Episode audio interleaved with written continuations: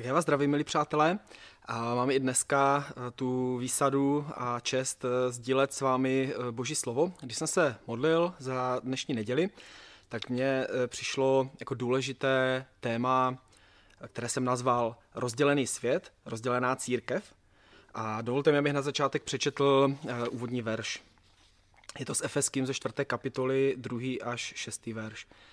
Snažejte se navzájem v lásce, a usilovně hleďte zachovat jednotu ducha, spojení s vaskem pokoje. Jedno tělo a jeden duch, k jedné naději jste byli povoláni. Jeden je pán, jedna víra, jeden křest, jeden Bůh a Otec všech, který je nade všemi, skrze všechny působí a je ve všech. A možná se shodneme na tom, že eh, téma jednoty a rozdělení je v dnešní době docela hodně aktuální. Eh, různé názory a pohledy na věci eh, byly vždycky, ale v posledních několika letech mám pocit, že eh, pozorujeme ve světě nebývale velkou míru určitého rozdělení. S tím a s tím i narůstající nesnášenlivosti a, a možná až agresivity. Možná jste se dívali na mm, záběry staré několik dnů z Ameriky, kde to, kde to bylo celkem jasně vidět. Eh, kdybyste žili eh, v USA, tak koho byste volili? Trumpa nebo Bidena? To byla otázka eh, posledních měsíců. Jak to dopadne? A myslím, že nic nevystihuje současnou situaci v Americe výstižněji než název knihy, kterou v nedávné době napsal novinář Martin Řezníček, která se jmenuje Rozpojené státy americké. Eh, těsný výsledek na počet hlasů, který lidi rozdělil na téměř, téměř dva stejně velké tábory. A ne, vlastně i křesťany to zasáhlo docela hodně v Americe. A nemusíme chodit ani do, do, dalekých, do, do, do daleké Ameriky, ale stejnou otázku bychom si mohli položit i u nás. Eh, také v souvislosti třeba s poslední volbou prezidenta nebo celkově s naší politickou scénou. A mohli bychom dál a dál pokračovat dalšíma dalšími tématy, které eh, nepřináší zrovna pokoj mezi nás, ale eh, spíše rozdělení, globální oteplování, nemoc COVID-19 a s tím související očkování, teorie nejrůznějšího druhu. A dokonce se to dotýká všech oblastí. Já jsem na Facebooku našel takový krásný obrázek, kde u, na, eh, na nástěnce u jednoho rybníka eh, byla tahle cedule. Milí otužilci, mohli byste prosím nechat zamrznout rybník? Díky, vaši bruslaři. Takže vidíte, že, že do všech sfér společnosti se rozdělení dostává. Ale myslím si, že bude dobré se na to podívat i trošku vážněji. Eh, úvodní verše nám ukazují, že mezi křesťany není s rozdělením vůbec žádný problém. Je to tak? No já si myslím, že, kdyby, že by bylo dobré říct, nebo když bychom mohli říct, kdyby tomu tak bylo. Ale já si myslím, že ani my jako křesťani vůči rozdělení nejsme eh, vůbec imunní a dotýká se to nás. Pro mě osobně ty úvodní verše jsou uh, velkou výzvou. Já si myslím, že pro křesťany celkově. A myslím si, že je to pro nás takový, takový veliký cíl, ke kterému směřujeme. Usilovat o jednotu. Uh, být za jedno. Uh, vidím, že to je něco, k čemu směřujeme a pravdou taky je, že ale dokonalá jednota bude až v nebi.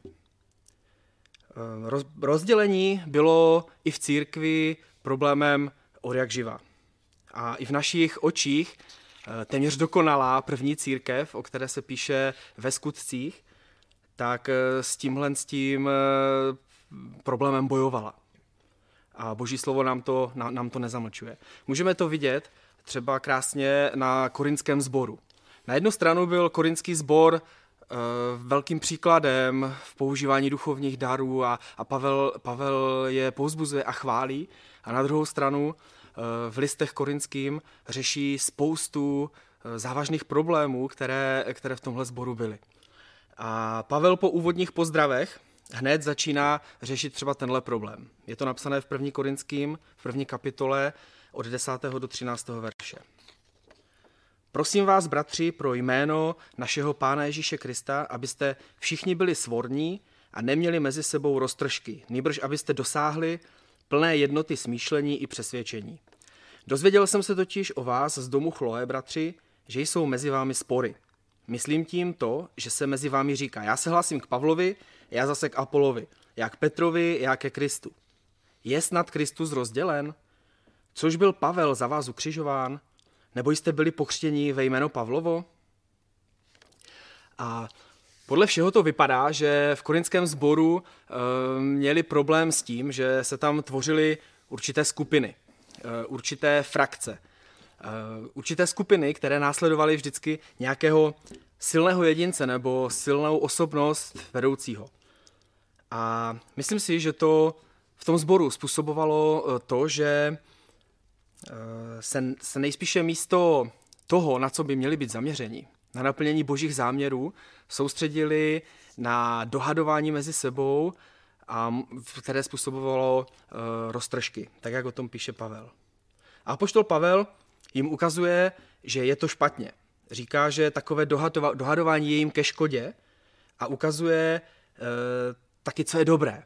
Ukazuje jim, abyste všichni byli svorní, říká, a neměli mezi sebou roztržky. A zároveň uh, to skupinování nebo tady to rozdělení Eh, uvádí na pravou míru, když říká, je snad Kristus rozdělen? Eh, byl za vás ukřižován Pavel? Křtíte se snad ve jméno Pavla? A uvádí to na pravou míru a ukazuje na to, že jako církev eh, měli být soustředění ne v různých skupinách, ale kolem, kolem toho, který je středem církve, který chce být středem církve a to je Pán Ježíš Kristus. Druhý příklad je zapsaný v knize skutků, je to v 15. kapitole od 36. do 40. verše.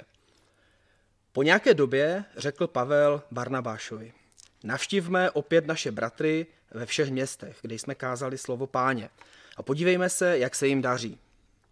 Barnabáš chtěl sebou vzít také Jana Marka. Pavel však nepokládal za správné vzít ho sebou, poněvadž je opustil v Pamfilii a v práci s nimi nepokračoval. Vznikla z toho taková nezhoda, že se spolu rozešli. Barnabáš vzal sebou Marka a plavil se na Kypr. Pavel si vybral za spolupracovníka Silase a když ho bratři poručili milosti páně, vydal se i on na cestu. A vidíme, že písmo nám nezamlčuje taky to, že, eh, že i, ta, i tahle situace může, může mezi bratry v Kristu nastat. Může nastat taková nezhoda, že se nedokážeme domluvit a skončí to tím, že se naše cesty rozejdou. Nevíme uh, úplné pozadí tady téhle situace, nevíme, jestli uh, nevíme, nakolik byla, bylo to selhání Marka tak veliké, že, um, že ho prostě Pavel nechtěl vzít, ale pravděpodobně pro Pavla to bylo významné a důležité. Uh, možná taky Barnabáš chtěl dát Markovi druhou šanci a proto, proto ho vzal a prostě nedokázali se, nedokázali se domluvit.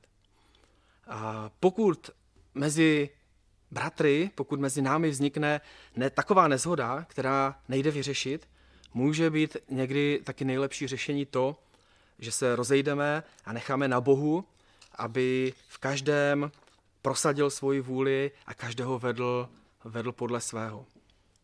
Ale o co bychom měli usilovat vždycky, a zvláště v takovýchhle situacích, které můžou nastat, ať, aby každý rozchod probíhal v pokoji.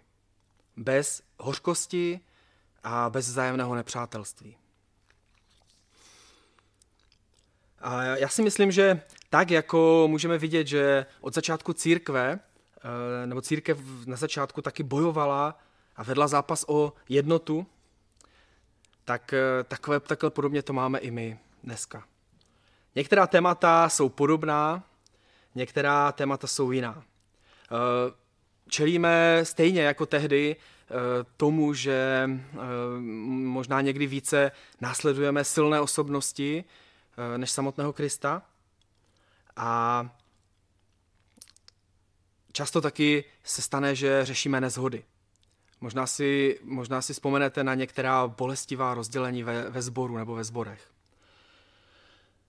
Aktuální témata, která, která v současné době vidím, jako takové potenciální k rozdělování v církvi, je třeba postoj ke covidu a očkování. Je to, je to to, když mnohé praktické věci se začínají hodně zduchovňovat.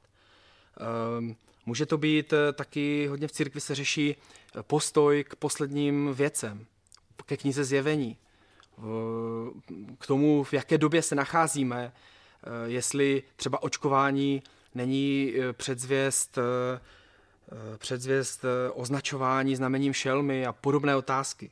Kdo je antikrist, který má přijít a podobně. A co s tím? Co bychom v téhle situaci nebo v těchto situacích měli, měli dělat? Já si myslím, že, a boží slovo nám to tak říká, že hledat a usilovat, jedno, o, usilovat o jednotu má vždycky každopádně smysl. A Bible nás k tomu i přímo vybízí. Hledejte jednotu, usilujte o, o jednotu. Na druhou stranu různé názory a na různé věci vždycky eh, byly a budou i v církvi. A na, a na druhou stranu je to asi i dobře, protože nejsme stejné kopie, jsme každý jiný a každý se eh, nacházíme na té cestě za Bohem eh, na různé úrovni. Máme každý jinou míru poznání Boha. A mně se moc líbí jeden, jeden z principů eh, staré jednoty bratrské, kterému opravdu z celého srdce věřím.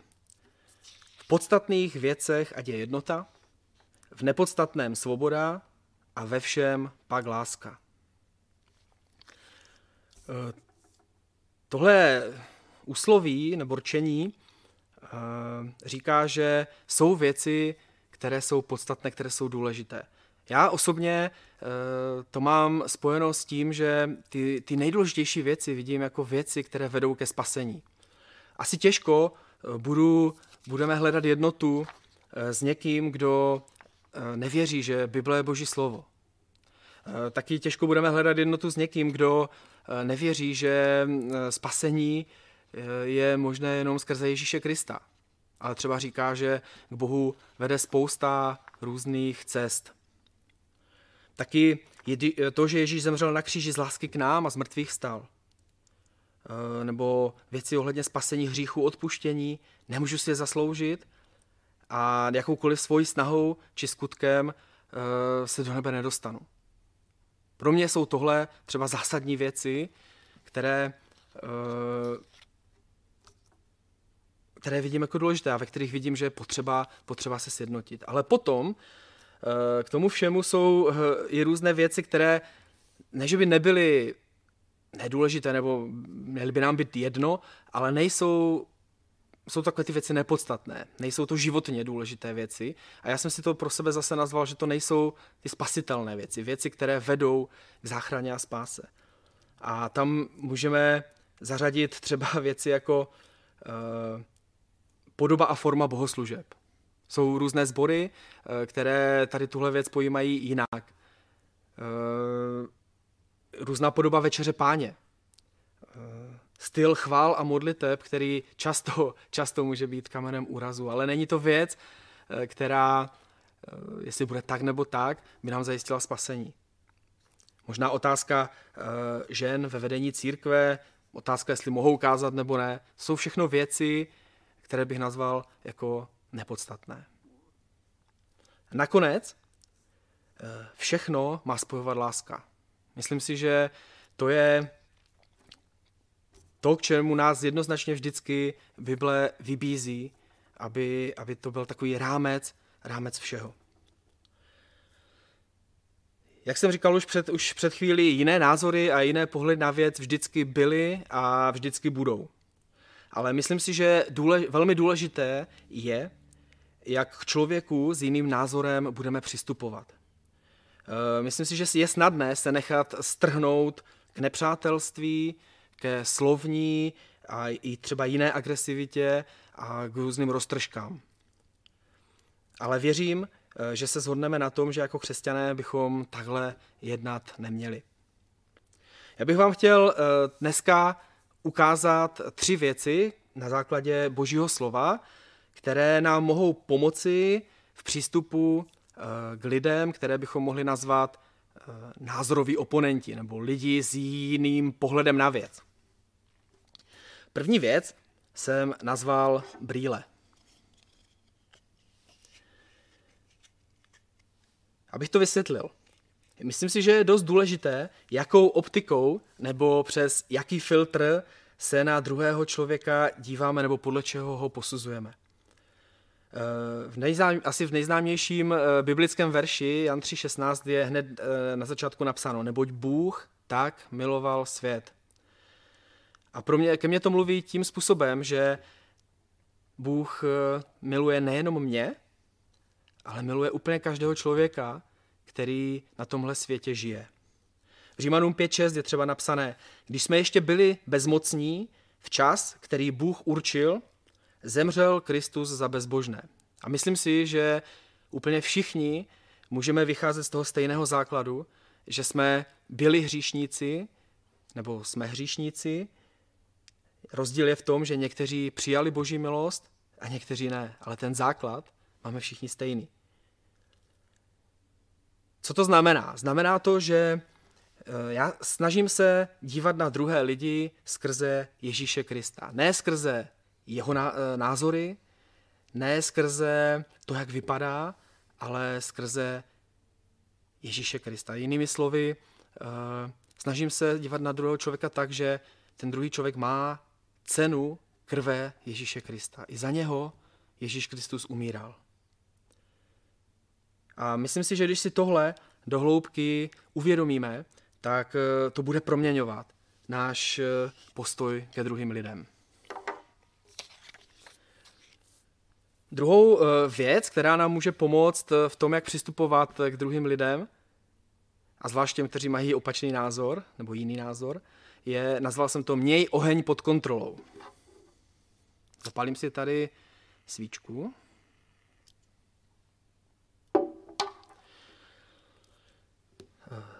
Tady tomuhle bodu bych dal podtitul Záleží na tom, jak mluvíš. V Jakubovi ve třetí kapitole Eh, v pátém verši a pak v devátém a desátém je napsáno. Tak i jazyk je malý út, ale může se chlubit velkými věcmi. Považte, jak malý oheň může zapálit veliký les. I jazyk je oheň. Jím chválíme Pána a Otce, jím však také proklínáme lidi, kteří byli stvořeni k boží podobě. Z týchž úst vychází žehnání i proklínání, ale tak tomu být nemá. A ještě přísloví, 15. kapitola, první verš. Vlídná odpověď odvrací hněv a urážlivé slovo zbuzuje svár. Máme velkou náklonnost řešit tím, eh, co říkáme. A myslím si, že velice snadno se nám stane, eh, že řekneme druhému člověku něco, co mu ublíží. A ono to už potom nejde, nejde vzít zpátky. Užme se ten plamen ohně v našich ústech mít pod kontrolou. E, možná, si, možná se vám vybaví e, to známé přísloví oheň je dobrý sluha, ale zlý pána. Myslím si, že v tomhle případě to můžeme stáhnout i na ten náš jazyk. Když ho budeme mít pod kontrolou, tak se nám bude míň a míň stávat to, že, že tím malým plamínkem zapálíme velký les, že uděláme velikou škodu. E, učme se i se svými názorovými oponenty mluvit vlídně a s mírností. A skvěle o tom mluví mládežníci ve svých videích, eh, které byly už zveřejněné v předchozích eh, týdnech, eh, kde rozebírají ovoce Ducha Svatého a tam, se, tam někteří mluvili o mírnosti a o vlídnosti. Tak vám velmi doporučuji, pokud jste to neslyšeli, tak si tato videa poslechnout. Vlídnost a mírnost i když eh, nesouhlasím s tím, co ten druhý dělá nebo říká, tak přináší pokoj. Třetí věc, kterou, eh, kterou chci ukázat, eh, jsem nazval obleč se. Tak jako tak jako si oblek, oblekám tady tuhle bundu, tak musím, musím proto něco udělat, abych si oblekl. Ta bunda, která vysela na tomhle věšáku, na mé tělo nenaskočila sama. ale já jsem ji musel vzít, musel jsem se do ní obléct. Přečtu vám verš z 1. tesalonicenským eh, z 5. kapitoly a je to 8. verš. My však, kteří patříme dní, buďme střízliví, oblečme si víru a lásku. A já věřím jedné věci, věřím tomu, že projevovat lásku je věc rozhodnutí. Projevit lásku je věc toho, že něco uděláme. Přesně tak, jak jsem si oblekl tu bundu, a něco jsem udělal, musel jsem si navléct, tak stejně tak uh, si oblekejme lásku vůči druhým lidem.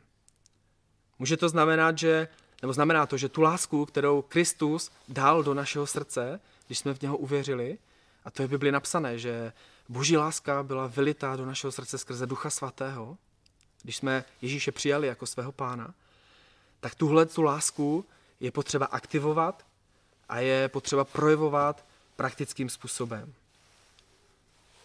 Bible mluví jasně, milujme své nepřátele.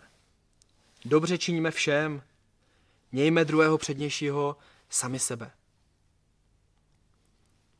A je důležité, aby to nezůstalo, aby nezůstalo jenom u slov, ale abychom tu lásku, kterou v sobě máme, mohli dávat. Hledejme a usilujme o jednotu, zvláště v těch nejdůležitějších věcech. Je také v pořádku mít jiné názory, je v pořádku o věcech diskutovat. Ehm, není špatné mít na věci jiný názor, ale záleží hodně na tom, jak budeme diskutovat. Jako křesťané eh, nezme v téhle době pokoj a úctu všem, vůči všem lidem. Věřícím i nevěřícím, lidem s opačnými názory a postoji. A myslím si, že kdy jindy, než teď, bychom to měli dělat, tady tuhle věc. Když to budeme dělat, budeme se připodobňovat Kristu a myslím si, že budeme, můžeme být pro lidi velkým svědectvím o něm. Pane Ježíši, já ti moc děkuji za to, že tvoje láska je vylita do našich srdcí. A já tě moc prosím za každého z nás, abychom byli nositeli téhle tvé lásky. Abychom tam, kde máme možnost být s druhými lidmi, ať už je to v rodině, v zaměstnání, s přáteli, kdekoliv, tak ať přinášíme pokoj. Nauč nás, pane, být vlídnými a mírnými, i když s druhým nesouhlasíme. Nauč nás, pane, projevovat úctu eh, druhým, druhým lidem. Děkuji ti za to, že v tom nejsme sami a děkuji ti za to, že ty nás proměňuješ, když tě o to prosíme. Chvála patří tobě, Ježíši. Amen.